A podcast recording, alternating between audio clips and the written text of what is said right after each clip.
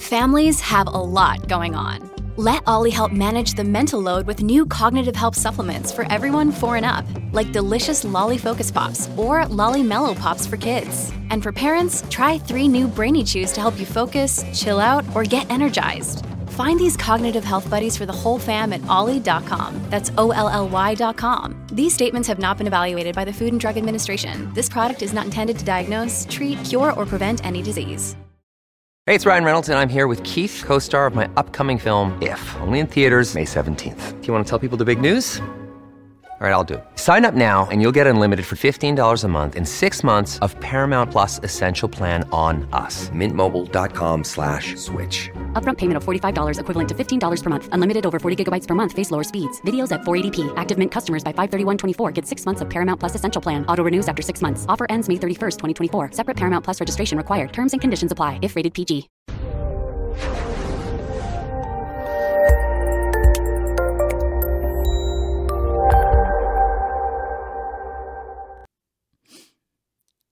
I'd like to welcome everybody to today's presentation on acetylcholine, functions and interactions. I'm your host, Dr. Dawn-Elise Snipes. We're going to review the functions of acetylcholine, identify mood and behavioral disorders associated with acetylcholine imbalance, and explore interactions between acetylcholine and other neurotransmitters and hormones. Acetylcholine often doesn't get talked about. We talk about norepinephrine, serotonin, dopamine, those are the big ones, and GABA. Uh, those are the ones we mainly talk about in mental health circles. But acetylcholine is interacts with all of those. So it's important that we don't forget that there are more seasonings in this soup than just the four main ones. So, what does acetylcholine do? Uh, it stimulates skeletal muscles, smooth muscles, dilates blood vessels, can slow the heart rate, and increases body secretions. So, you know, that's kind of interesting. We'll find out in a little bit that it also can increase blood pressure. So, it slows your heart rate, but it can increase blood pressure. So, it's interesting um, depending on where in the body the receptors are and the type of receptors, acetylcholine may have slightly different functions. Now, acetylcholine has two main types of receptors, muscarinic and nicotinic, and we're not going to get down that deep into it today. But suffice it to say that acetylcholine is a very um, chameleon like neurotransmitter. Acetylcholine is essential for memory and learning, especially fear based memories. So when we learn something and we're afraid, uh, acetylcholine is more present and will help consolidate that memory to remind us to be afraid in the future. That can work against us. Um, it's also responsible, or in part, for attention. Now, you remember, um, hopefully, it, as we go through these, dopamine and norepinephrine are also essential for memory, learning, attention, cognition, motivation, and arousal. So, a lot of our neurotransmitters overlap, which again is why we can't just look at a particular symptom and say, oh, that person's dopamine is low or that person's serotonin is low. So, it's important to pay attention to some of those things. Um, I, I, don't want to get ahead of myself. I'll talk about that more later. Uh, acetylcholine is also essential for prompting rapid eye movement sleep. The central nervous system undergoes several dynamic changes during sleep, which are mediated by norepinephrine, serotonin, and acetylcholine. And we need to have all of those present and in the right balance at the right times in order to promote healthy, restful sleep. Sleep contributes to memory and brain plasticity and triggers overnight learning. So it is essential that we have that acetylcholine in there so we have that good quality sleep so we can consolidate what we've learned from the day and form those memories and contribute to brain, brain plasticity. Interestingly, acetylcholine is also involved in immunity. During a infection, immune derived acetylcholine that is actually um, created from some of your immune cells is necessary for the T cells to migrate to infected tissues. So if your acetylcholine is low, then it's not, your body is going to have a harder time getting those T- killer T cells to migrate to wh- wherever the infection is. So that's a really interesting thing that we want to think about. Um, because we need those T cells to be able to fight off infection. And you can think about that in terms of, you know, an illness like um, a virus or a bacterial infection or even something like HIV, um, which obviously is also a virus, uh, that and how it might impact the person if their acetylcholine levels are low and impact their body's ability to help them get healthy. In terms of mood and behavioral disorders, Alzheimer's patients have low acetylcholine levels. Um, they have difficulty concentrating with memory, with attention, with um, and even with some movement sort of things. In Parkinson's, a lot of the uh, acetylcholine deficits are seen in the problems with uh, muscles, uh, with muscle contraction. Delirium. Now, this is one of those that's more in our, our ballpark. Delirium can be caused by acetylcholine deficiency and dopamine excess relative to each other. And I've made the analogy before about, and you can think soup, you can think you know, some kind of sauce, anything that has a lot of spices in it, okay? Um, and if you don't have the spices in the right balance, you're not going to get the right effect.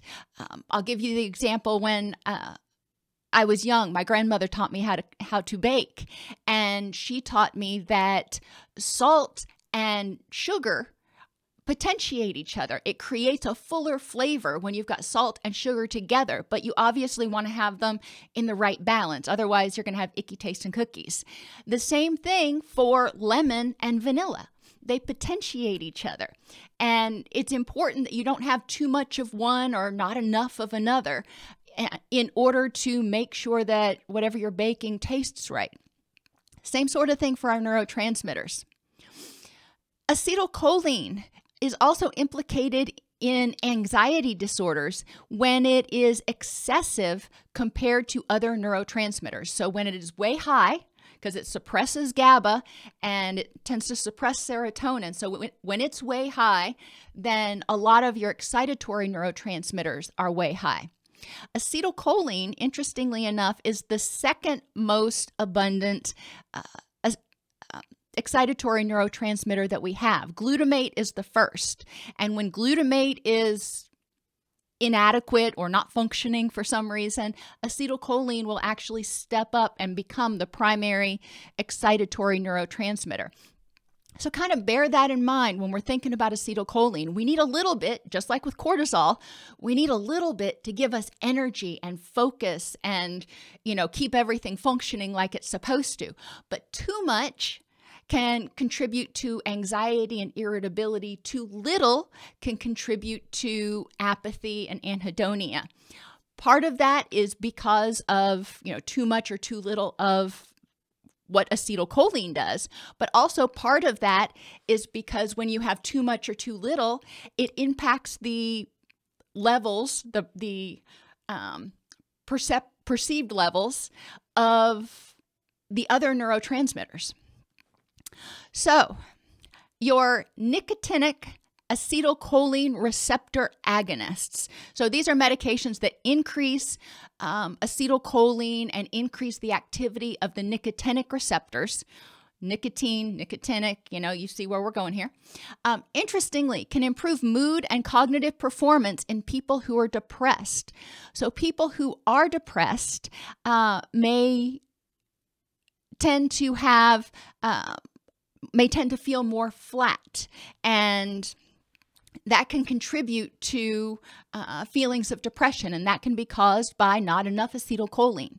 Now, remember, and we'll talk in a little while, that too much acetylcholine can contribute to anxiety, which ultimately can cause HPA axis dysregulation and depression. So, you don't want to assume that, oh, this person is flat, they need more acetylcholine. Uh, we just want to recognize that this could be one of the many different things that could be causing these symptoms.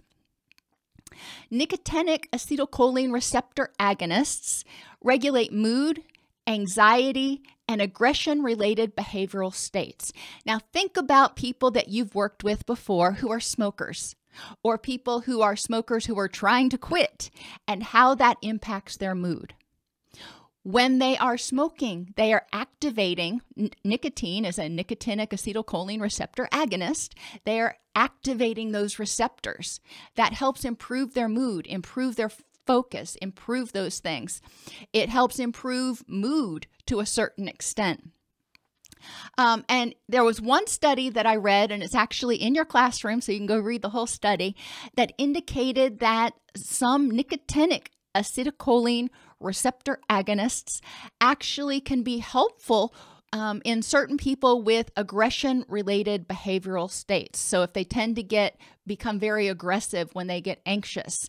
Um, interestingly, even though acetylcholine is excitatory, they have found that because um, if you stimulate the nicotinic acetylcholine receptors, it actually may help attenuate some of that aggression. So think again about smokers. My mother was a hardcore smoker for many, many years. And when she would get stressed out, one of the first things that she would do would be reach for a cigarette because it helped her feel calmer. So it the addictive power of nicotine kind of makes sense and they're starting to look at medications that activate uh, those nicotinic um, receptors in order to help treat depression, anxiety, and and irritability. And you know, a few of them are out on the market right now, and they may be an alternative if you've got people who are depressed, clients you're working with who are depressed, who aren't responding to SSRIs, for example. That's generally what is thrown at them to begin with well, you know, maybe something else might be helpful there. There are all kinds of antidepressants out there. Um, and one of them, just to stay on track, one of them is a uh, nicotinic acetylcholine receptor agonist. Symptoms of Excess acetylcholine can be increases in hypervigilance. Now, this is something we want to pay attention to. When people have uh, high levels of acetylcholine, they tend to notice things that they wouldn't normally notice, and it can. Uh, so it increases their increases their scanning. It increases their um, input, so to speak, and, and that hypervigilance. So that's not necessarily a good thing. Uh, it increases fear learning, like we talked about earlier. So if somebody does something and has a bad experience, it is really going to solidify that. Unfortunately, because of the power of the solidification of the fear learning, it may also mean that that person will not want to try it again. So, people with too much acetylcholine may be um, risk averse. It increases anxiety when it's in excess. When it's when you're too stimulated, it uh, increases anxiety. Interestingly, it interacts with your cannabinoid receptors, your CB1 receptors, and promotes the munchies. It actually does contribute to wanting to eat. It contributes to rumination and reduced psychological flexibility. That goes back to that amygdala and that fear based processing. You know, your brain is saying, we need to focus on this fear thing so we, you know, aren't taken unawares. It can cause delirium, confusion, headache, or drowsiness, increased body temperature, and flushing. Think about what happens when you get anxious or when you have an adrenaline surge. What happens? Body temperature goes up, you start to flush, your blood pressure goes up, you're preparing for that fight or flight process. And it increases the release of gastric acid. Gastric acid. And we've talked before about the importance of the gut brain axis and how the health of our gut and the pH and the microbiome in our gut um, is communicates via the vagus nerve with the brain to let the brain know how healthy the organism is and if there's a stressor or something going on. So, as stress increases and gastric acid is released in the stomach, then that message is going to go up to the brain via the vagus nerve and tell the brain, hey, there's some anxiety stuff going on here. There was an article that uh, I read that is also in your in your um, classroom, and basically it was a meta-analysis of a lot of different studies on the impact of acetylcholine uh, on mood. And the three categories that they looked at were, um, well, four if you want to count the controls unipolar depression, bipolar depression, and bipolar mania. So, when they administered acetylcholine esterase inhibitors to people with depression, now this is um, acetylcholine esterase uh, acetylcholine esterase is a chemical that breaks down acetylcholine. So, if that is inhibited, then there's more acetylcholine available. So, it increases acetylcholine levels. When they increased acetylcholine, it actually worsened depression in people who already had depression, and it induced depression in people who weren't depressed to begin with. Interesting. Um, your muscarinic acetylcholine receptor agonists, so the uh, substances that increase the activation of the muscarinic acetylcholine receptors also worsened depression and induced depression in controls who were under the influence of cannabis and in, induced depression in people with Alzheimer's disease. So, remember, we were talking just a minute ago about activating the nicotinic acetylcholine receptors improved mood, but activating the muscarinic acetylcholine receptors actually can worsen depression. This is, you don't need to know all these granular things for the test. I just want you to be fascinated by the flexibility of acetylcholine and how something, uh, a neurochemical that we don't really talk about very often, can have such significant impacts on mood and physiological health. Uh, when people were provided, given a substance that was an anti muscarinic, so it um, squashed, it, it um, inhibited the muscarinic receptors, it served as an antidepressant. So lo and behold, when you increase nicotinic receptors or reduce muscarinic receptors, uh, you are creating an antidepressant effect in a lot of people. And nicotinic acetylcholine receptor agonists, so again, increasing nicotinic acetylcholine receptors, was an antidepressant in non smokers. Um, they didn't look at smokers, but theoretically, people who were smoking were already getting the nicotine through their nicotine products. Bipolar depression. Your acetylcholine esterase inhibitors, increasing acetylcholine, um, worsen depression in bipolar depression as well. Your acetylcholine receptor agonists, so the, the receptors for acetylcholine, if you want to like rev turbocharge those, that also worsened depression. And your antimuscarinics were still antidepressant in nature, whether it was unipolar or bipolar depression. Now, when we think about bipolar mania, um, and it, it, makes sense, your acetylcholine esterase inhibitors uh, can reduce mania. Well, they worsen depression, so they tend to have a slowing effect on the person or a dampening effect. So it makes sense that those would also reduce mania. Um, and your acetylcholine receptor agonists also uh, reduced mania. So there are a lot of different ways that acetylcholine can impact mood. Remember, in our brain, your body has to make acetylcholine. It has to make the neurotransmitters. So there can be a breakdown there because the people don't have the building blocks they need. Then the body has to secrete the neurotransmitters. It has to, you know, get the signal and, you know, secrete them. There can be a breakdown in that transmission there, so not enough gets secreted. There can be a breakdown once the neurotransmitter is secreted. It may get broken down too quickly before it can be absorbed by the receptors on the other side. So that's a third area where you can have a breakdown in a system. It could get to the other side, um, but not be able to be effectively transmitted down the line.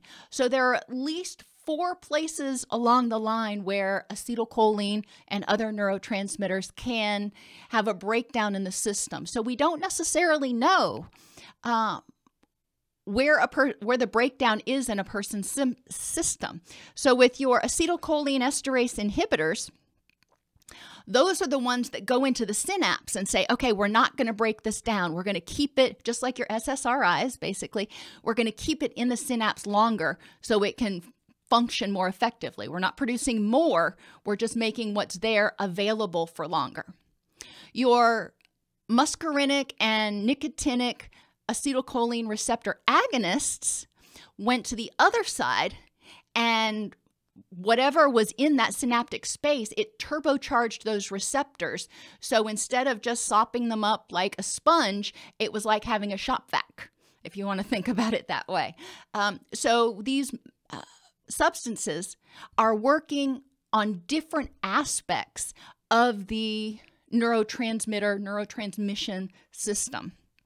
So I thought that was interesting. In terms of physical issues and addiction, uh, cancer cell processes such as pl- proliferation and apoptosis, I can never say that word right, are mediated by overexpression of acetylcholine receptors in different kinds of tumors. So, acetylcholine um, is involved in cancer. And we don't want to have overexpression of those acetylcholine receptors because that means there's more receptors and that means it'll suck up even more acetylcholine and potentially can can worsen cancer. Um, fluctuations of acetylcholine might also have a causative role in epilepsy and catalepsy. It impacts people who are diabetic because insulin actually opposes acetylcholine. One interesting little test or side effect, I don't know what you want to call it. When people have diabetes, they tend to have a lot a lot of thirst. One of those symptoms of diabetes is having excessive thirst. Um, when people have excessive acetylcholine, they aren't thirsty at all. Acetylcholine actually suppresses thirst while insulin increases thirst. So that was kind of interesting. Um, addiction, nicotine particularly acts through stimulating the nicotinic acetylcholine receptors, which increase dopamine concentration. Other drugs of abuse also act with acetylcholine to increase dopamine concentrations. And we know that dopamine somehow is involved in the addictive reinforcement process.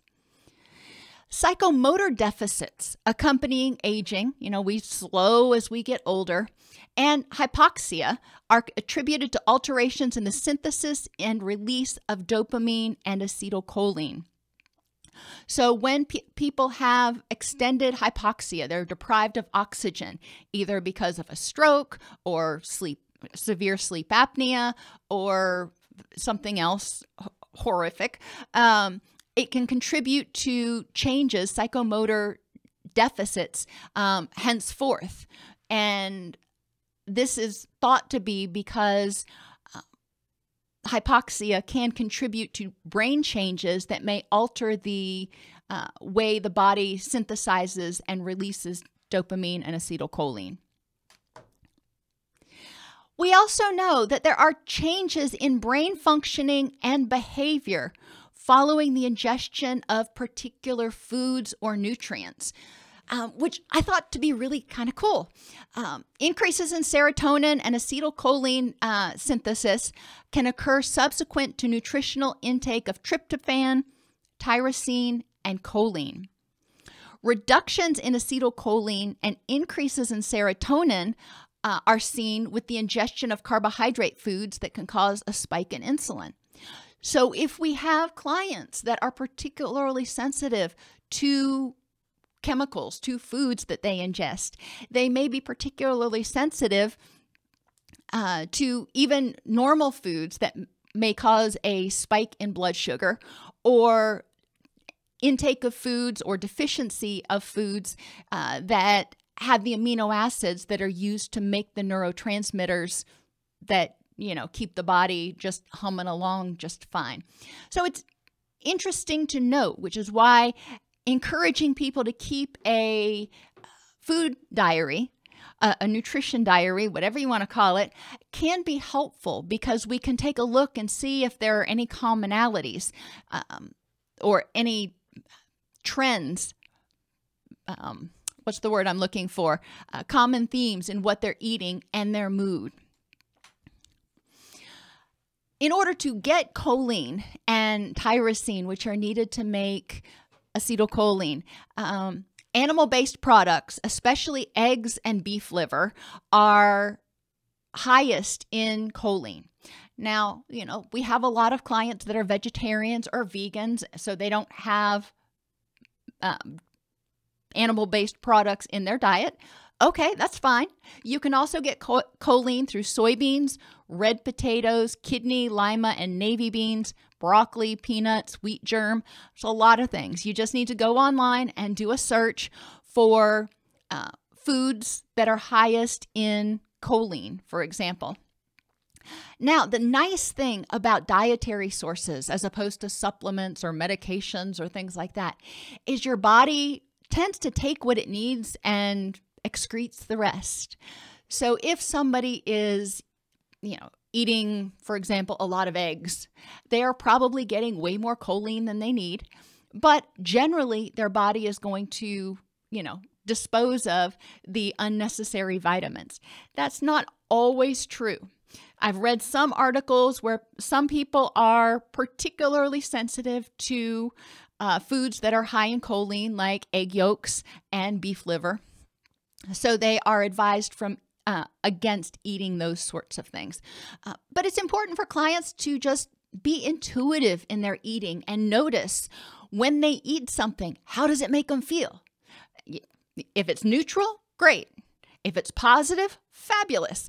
If it makes them feel antsy, anxious, sluggish, blah, you know, then take note of it and maybe eliminate that diet, that food, that particular food from their diet for a short period of time with the consultation with their physician. You know, obviously, it's important that we don't step outside our bounds of competence and uh, uh, make dietary prescriptions, but you know, sometimes it can be a guessing game to figure out, you know, what exactly it is that might be contributing to some of their presenting symptoms.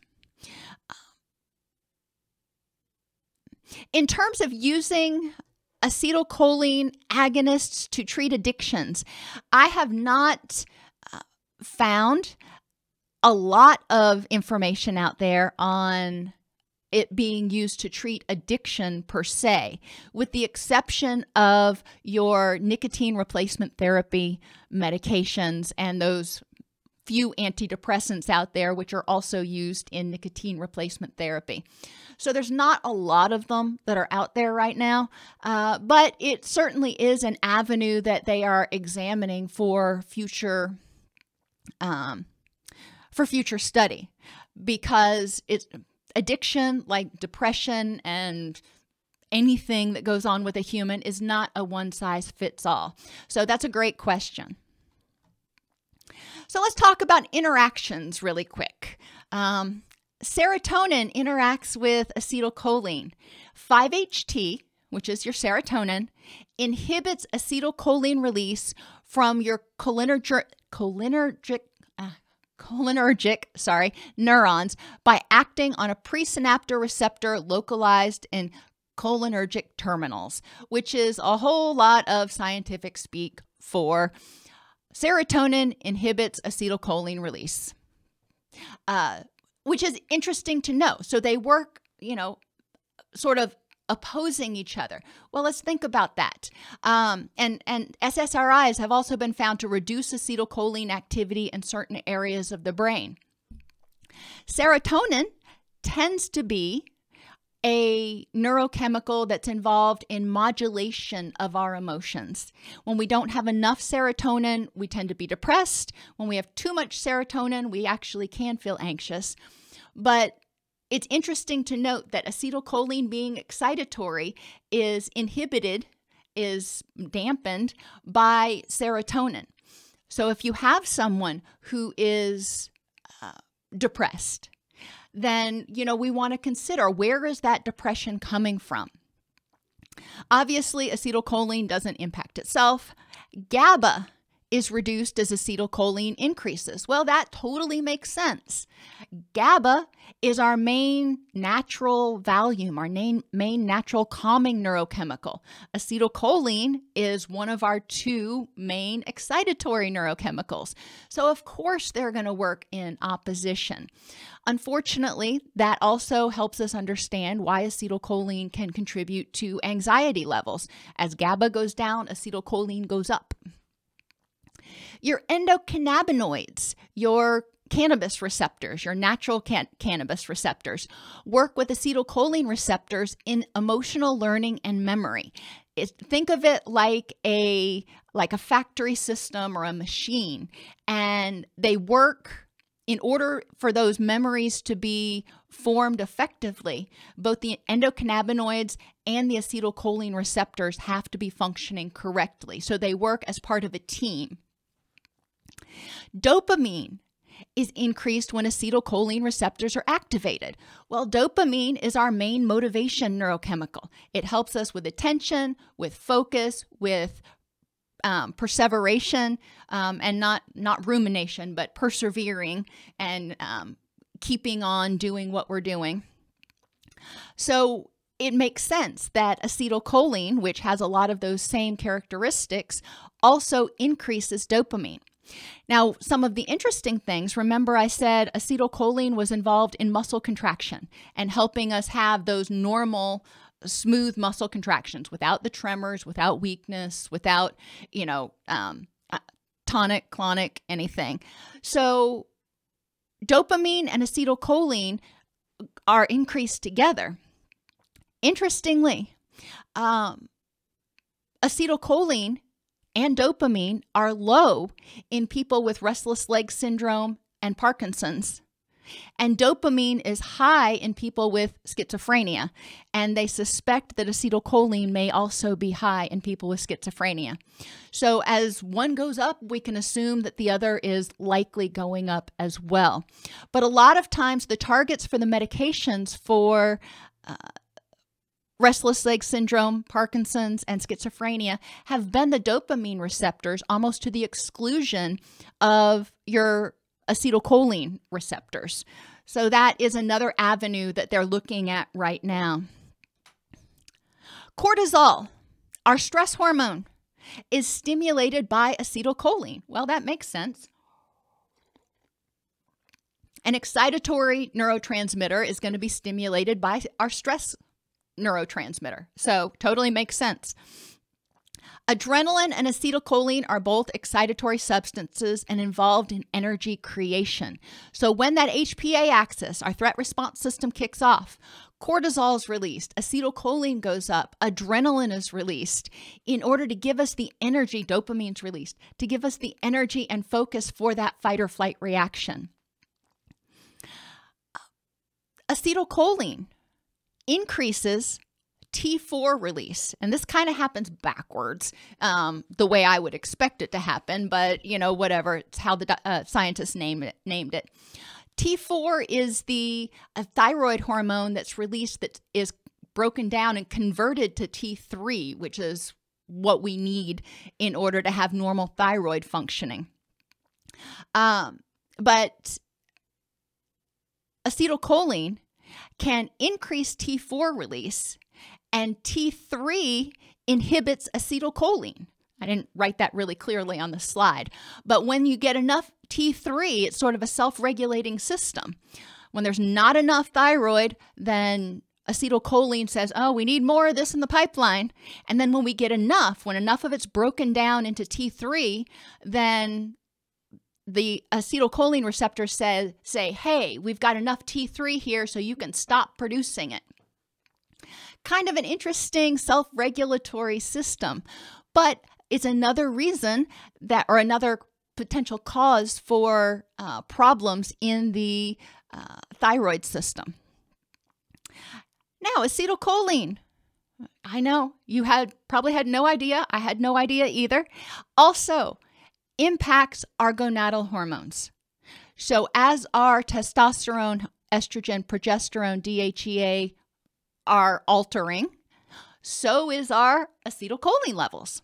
So, testosterone actually is antagonistic. As testosterone goes up, acetylcholine actually goes down, which I thought was really interesting because low testosterone is often associated with depression. But that obviously doesn't have anything to do with acetylcholine levels um, because low testosterone would be associated with um, well, I guess it could be. Uh, low testosterone would be associated with high acetylcholine. And if you remember back here, bah, bah, bah, get back to it. High acetylcholine increases depression. So, testosterone, um, at, if testosterone is low, acetylcholine is high, which can contribute to depressive symptoms. DHEA does this weird little thing where it increases the release of acetylcholine but then it dampens the receptors. It's like you want a bunch of a bunch of acetylcholine in in the synapse, but then it doesn't have anywhere to go. So it doesn't really have a whole lot of impact, um, at least from the studies that I found. Progesterone does not directly inhibit uh, acetylcholine, but it actually reduces acetylcholine receptor permeability. So it goes over to those receptors and it says, no, you know, you don't want to suck up that much acetylcholine. So it stops them from taking in as much of the acetylcholine from the synaptic space. An interesting little side note is that uh, progesterone is a precursor to cortisol. So acetylcholine um, is increased in the system um, when when progesterone is high. Now, estrogen also increases acetylcholine levels. So we know that when estrogen levels fluctuate, we tend to see some uh, potential premenstrual dysphoric disorder. We tend to see some mood changes, especially in people who are especially sensitive to estrogen, or people who are taking um, oral estrogen, either for, for, for whatever reason. And we know that estrogen increases acetylcholine and can be associated with um, depression, hypervigilance, irritability. My, my point with the estrogen and the one of my points with the with the gonadal hormones is that remember as we age our gonadal hormones go down uh, generally and that often contributes to a decline in cognitive functioning as well as a decline in energy levels and we tend to slow a little bit more well if you look back at some of the stuff we've talked about part of that could be due to a decrease in acetylcholine caused by the or uh, an, I'm sorry, an increase in acetylcholine caused by the reduction of the gonadal hormones. So it's kind of interesting to uh, think about, you know, how is it? What is it that's going on with aging that makes us slow? And, you know, like I said, we do know that gonadal hormones reduce are reduced as we age so acetylcholine goes up. So depressive symptoms and slowing may also um, go up. Now, acetylcholine esterase is a is the chemical that breaks down acetylcholine, and if you want to increase um, acetylcholine levels, then there are certain venoms that will do it, like black widow spider venom. Obviously, generally we don't want to do that. And but glaucoma medications will increase acetylcholine levels. So that is important to know. If you've got a client who has glaucoma and is having mood symptoms, we want to look at the impact that those medications are having and, you know, encourage them to advocate with their doctor to maybe address those issues. They may need to medicate the side effects because, you know, glaucoma, if you need the meds, you need the meds. But it is important to take a look at that. In order to reduce uh, choline, le- uh, I'm sorry, acetylcholine levels, kava, which is an over the counter supplement, may reduce acetylcholine levels um, and it helps us feel calmer. Clonidine, which is a common blood pressure medication, uh, Dramamine, you know, we've all the the motion sickness medication, and drum roll please, Benadryl, diphenhydramine. Um, diphenhydramine is used in a lot of our over the counter sleep aids, and it's important to recognize why this might be a problem. I said earlier that we need acetylcholine, norepinephrine, uh, when we sleep, in order to solidify memories and contribute to brain plasticity, we need acetylcholine to contribute to or to promote REM sleep. When you take particularly diphenhydramine, um, it actually inhibits REM sleep. And certain antidepressants also inhibit REM sleep, which can uh, contribute to problems down the road because you're not getting all of those phases of sleep that we need. Uh, so that's an important thing. If you've got a client who habitually takes uh, a, a, sleep aid with diphenhydramine in it to sleep every night, um, th- and they're having mood symptoms, that is something to encourage them to look at and talk with their doctor about alternate ways of helping them get better quality sleep um, other than the diphenhydramine. Uh, they've also found, and this is completely, well, not completely unrelated, um, that extensive use of uh, diphenhydramine has been related, not necessarily causatively, but has been correlated with the development of dementia later in life. Well, my guess would be, or I wouldn't be surprised to learn, that some of that has to do with the inhibition of acetylcholine, which is involved so intimately in our cognition. So, we're constantly altering that system, it may end up making permanent changes that can contribute to um, uh, dementia later in life. So that's just kind of another one of those interesting little quirky things. This is another reason why it's important during an assessment to ask clients about all the medications they're taking as well as all the supplements they're taking. You can go to drugs.com and yeah, drugs.com. And they have two different places on that website that I actually have got them bookmarked uh, because I go to them so often. One place you can put in all the client's medications and over the counter supplements that they're taking and you just list them all in there and you can look for interactions. So it's the interaction checker. That's one great thing to do and to point out to clients because a lot of times they may be taking over the counter supplements that they're not thinking about um, or they think are helping them in addition to prescription meds and they haven't told their doctor about it. So you can help them identify any potential interactions that they may need to be talking with their doctor about. Um, you can also go to another place on their website, and it's the side effect checker and you can look at each different medication and over the counter supplement the person is taking and examine side effects that are common to that substance um, in order to see if something that they're taking may be contributing. For example, kava and valerian are commonly used over the counter as nutraceuticals for anxiety.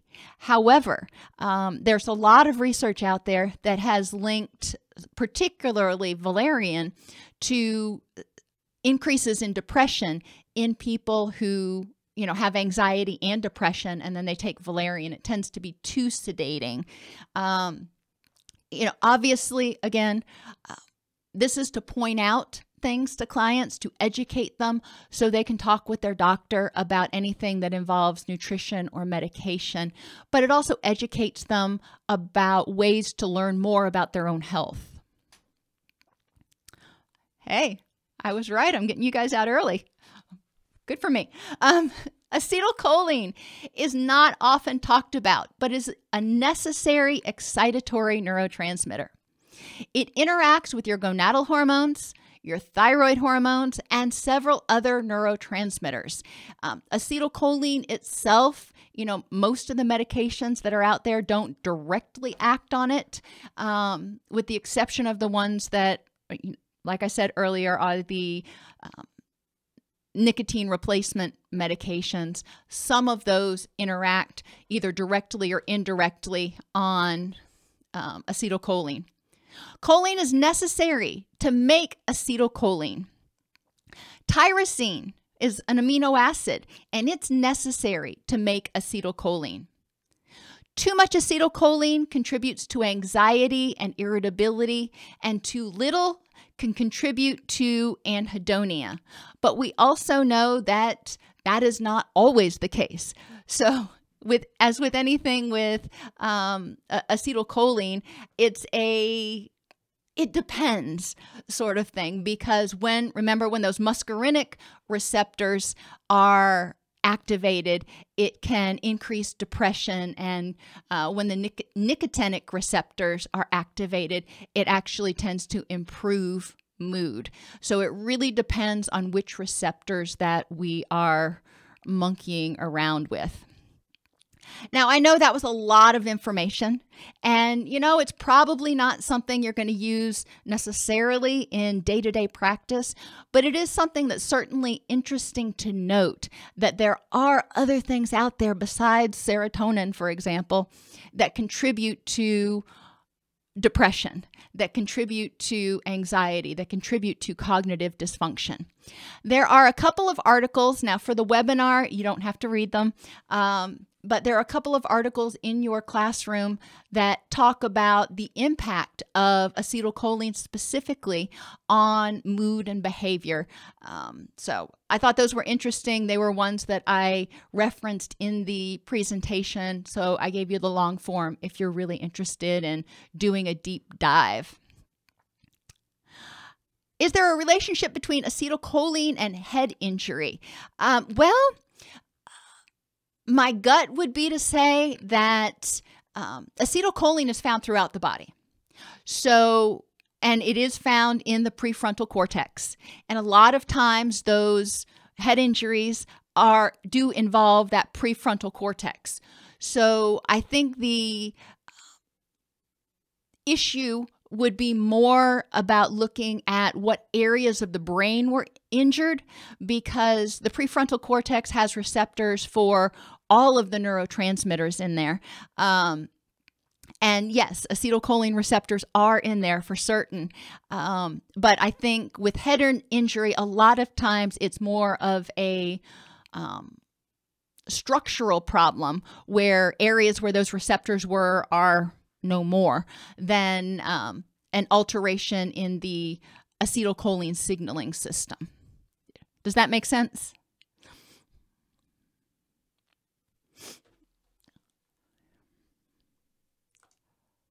I will look while we're while I'm waiting to see if anybody has any other questions.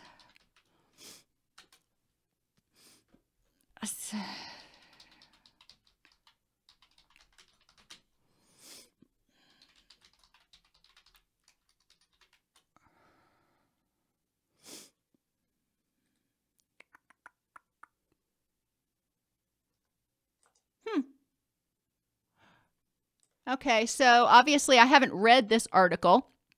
Um, if you are still here, Mary, um, I'll send you a link to it. Um, pharmacological treatment of neurobehavioral sequelae following traumatic brain injury. And that came up specifically um, when I when I looked for acetylcholine and head injury.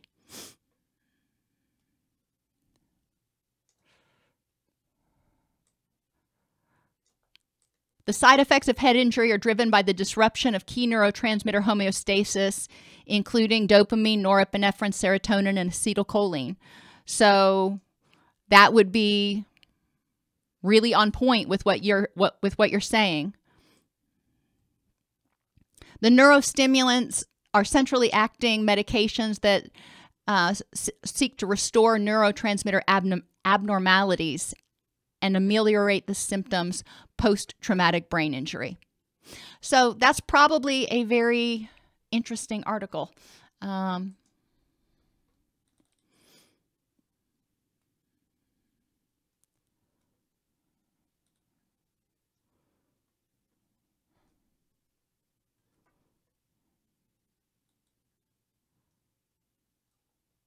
And here's one more. I'm probably giving you more than you actually wanted, but um,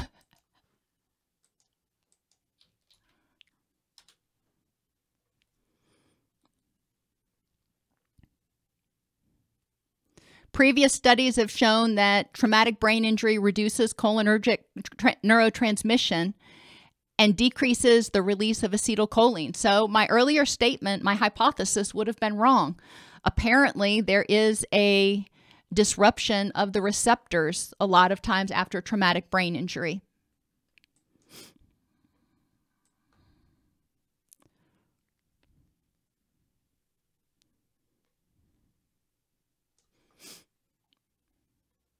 So, those two articles should give you somewhere to start, and you can. Uh, I'm sure PubMed has a lot more in there if you want to you know, do a deep dive into it.